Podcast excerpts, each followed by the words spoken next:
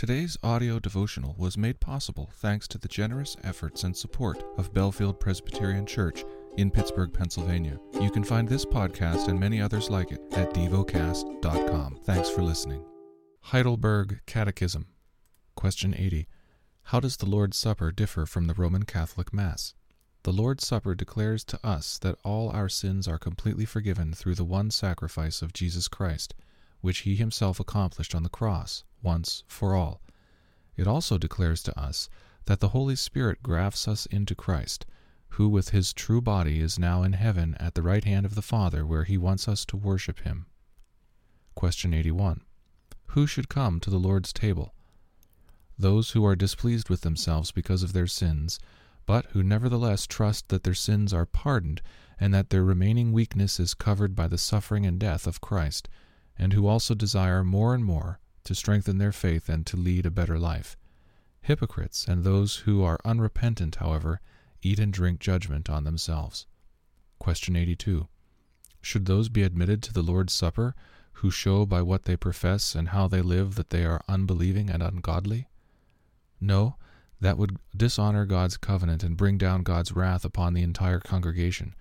Therefore, according to the instruction of Christ and his apostles, the Christian Church is duty bound to exclude such people by the official use of the keys of the kingdom until they reform their lives. The lesson is from the book of 2 Samuel, chapter 19. It was told Joab, Behold, the king is weeping and mourning for Absalom. So the victory that day was turned into mourning for all the people, for the people heard that day, The king is grieving for his son. And the people stole into the city that day, as people steal in who are ashamed when they flee in battle. The king covered his face, and the king cried with a loud voice, O my son Absalom, O Absalom, my son, my son.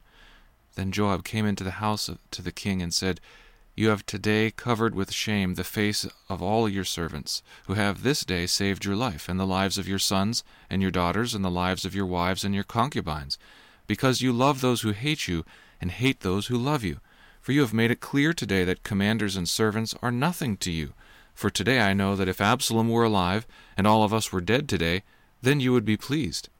Now therefore arise, go out and speak kindly to your servants. For I swear by the Lord, if you do not go, not a man will stay with you this night, and this will be worse for you than all the evil that has come upon you from your youth until now. Then the king arose and took his seat in the gate, and the people were all told, Behold, the king is sitting in the gate, and all the people came before the king. Now Israel had fled every man to his own home, and all the people were arguing throughout all the tribes of Israel, saying, The king delivered us from the hand of our enemies, and saved us from the hand of the Philistines, and now he has fled out of the land from Absalom. But Absalom, whom we anointed over us, is dead in battle. Now therefore, why do you say nothing about bringing the king back? And King David sent this message to Zadok and Abiathar the priests Say to the elders of Judah, why should you be the last to bring the king back to his house, when the word of all Israel has come to the king?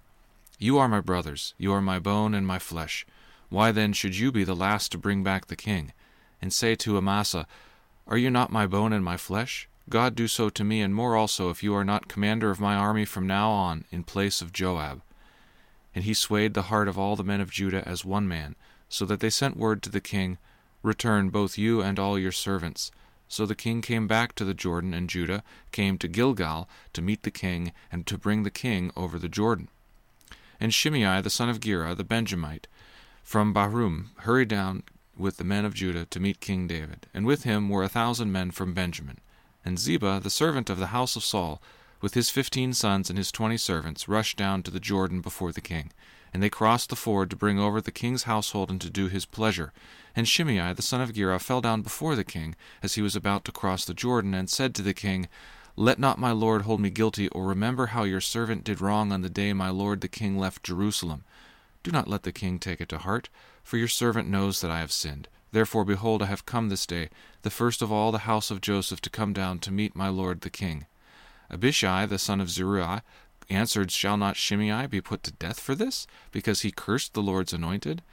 But David said, What have I to do with you, you sons of Zeruiah, that you should this day be as an adversary to me? Shall anyone be put to death in Israel this day? For do I not know that I am this day king over Israel? And the king said to Shimei, You shall not die. And the king gave him his oath. And Mephibosheth, the son of Saul, came down to meet the king. He had neither taken care of his feet, nor trimmed his beard, nor washed his clothes, from the day the king departed until the day he came back in safety. And when he came to Jerusalem to meet the king, the king said to him, Why did you not go with me, Mephibosheth? And he answered, My lord, O king, my servant deceived me, for your servant said to him, I will saddle a donkey for myself, that I may ride on it and go with the king. For your servant is lame. He has slandered your servant to my lord the king, but my lord the king is like the angel of God. Do therefore what seems good to you. For all my father's house were but men doomed to death before my lord the king, but you set your servant among those who eat at your table. What further right have I, then, to cry to the king? And the king said to him, Why speak any more of your affairs? I have decided. You and Ziba shall divide the land. And Mephibosheth said to the king, Oh, let him take it all, since my lord the king has safely come home.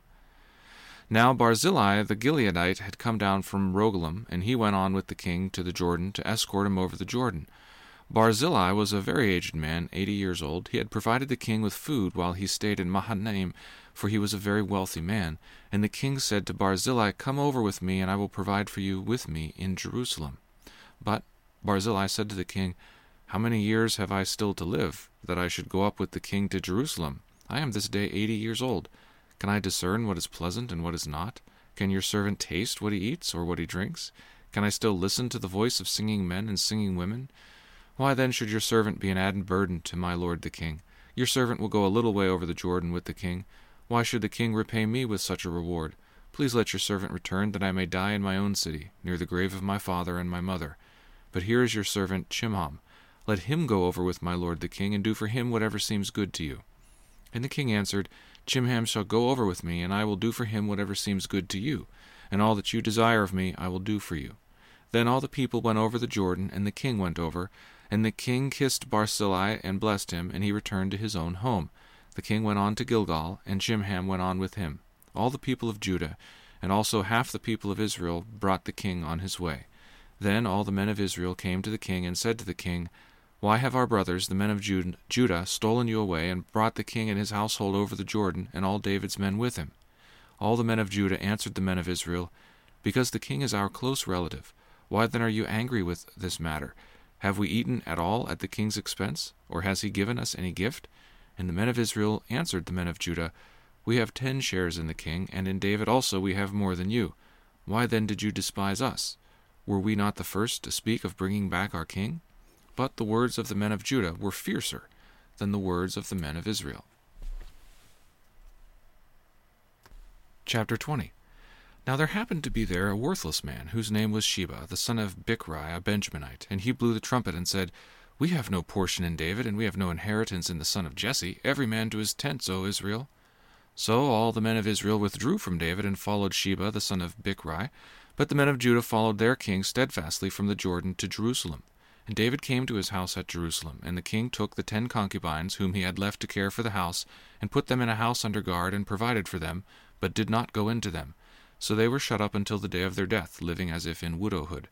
Then the king said to Amasa, Call the men of Judah together to me within three days, and be here yourself. So Amasa went to summon Judah, but he delayed beyond the set time that had been appointed him. And David said to Abishai, Now Sheba the son of Bichri will do us more harm than Absalom. Take your Lord's servants and pursue him, lest he get himself to fortified cities and escape from us. And there went out after him Joab's men, and the Cherethites, and the Pelethites, and all the mighty men. They went out from Jerusalem to pursue Sheba the son of Bichri. When they were at the great stone that is in Gibeon, Amasa came to meet them. Now Joab was wearing a soldier's garment, and over it was a belt with a sword in its sheath fastened on his thigh. And as he went forward, it fell out. And Joab said to Amasa, Is it well with you, my brother? And Joab took Amasa by the beard with his right hand to kiss him. But Amasa did not observe the sword that was in Joab's hand, so Joab struck him with it in the stomach and spilled his entrails to the ground without striking a second blow, and he died. Then Joab and Abishai his brother pursued Sheba the son of Bichri, and one of Joab's young men took his stand by Amasa and said, Whoever favors Joab and whoever is for David, let him follow Joab. And Amasa lie wallowing in his blood in the highway. And anyone who came by, seeing him, stopped. And when the man saw all the people who had stopped, he carried Amasa out of the highway into the field, and threw a garment over him.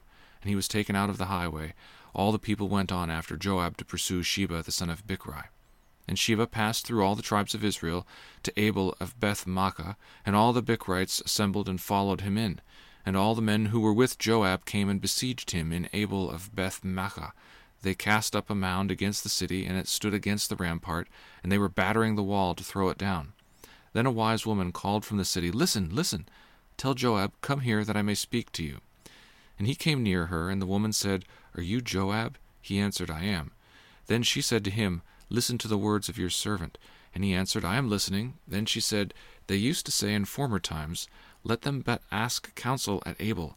And so they settled a matter. I am one of those who are peaceable and faithful in Israel. You seek to destroy a city that is a mother in Israel. Why will you swallow up the heritage of the Lord? Joab answered, Far be it from me, far be it that I should swallow up or destroy. That is not true. But a man of the hill country of Ephraim, called Sheba the son of Bichri, has lifted up his hand against King David. Give up him alone, and I will withdraw from the city. And the woman said to Joab, Behold, his head shall be thrown to you over the wall. Then the woman went to all the people in her wisdom, and they cut off the head of Sheba the son of Bichri, and threw it out to Joab. So he blew the trumpet, and they dispersed from the city, every man to his home. And Joab returned to Jerusalem to the king. Now Joab was in command of all the army of Israel, and Benaiah the son of Jehoiada was in command of the Cherethites and the Pelethites, and Adoram was in charge of the forced labor, and Jehoshaphat the son of Ahilud was the recorder, and Sheva was secretary, and Zadok and Abiathar were the priests, and Ira the Jairite was also David's priest. Meditate and dwell on what you're paying attention to in God's Word. How has it connected with your heart or mind?